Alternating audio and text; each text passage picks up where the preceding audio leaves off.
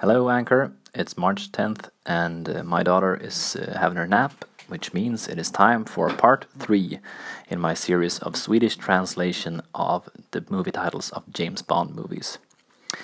And today it is time for Goldfinger from, I want to say, 1964. I should have checked this before starting to talk. Yes, 64. Still starring Sean Connery as James Bond um, and in some ways considered the first Bond movie of the Bond movies, so to speak.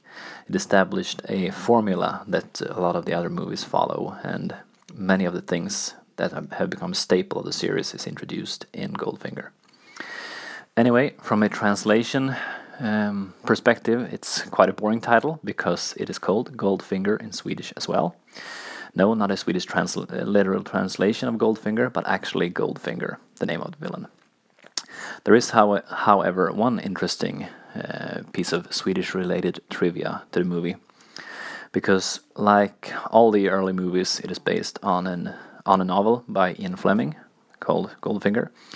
And in that novel, Goldfinger has a henchman named Oddjob, just like it does in the movie, except in the Swedish version of the novel, Oddjob is called fredag, which means Friday, like the weekday.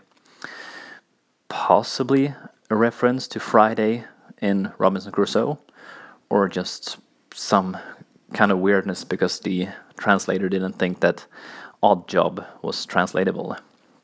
Um, if I should make a try to to translate the name odd job into its meaning, maybe it will be mångsysslaren, but that sucks. Anyway, James Bond will return in Thunderball.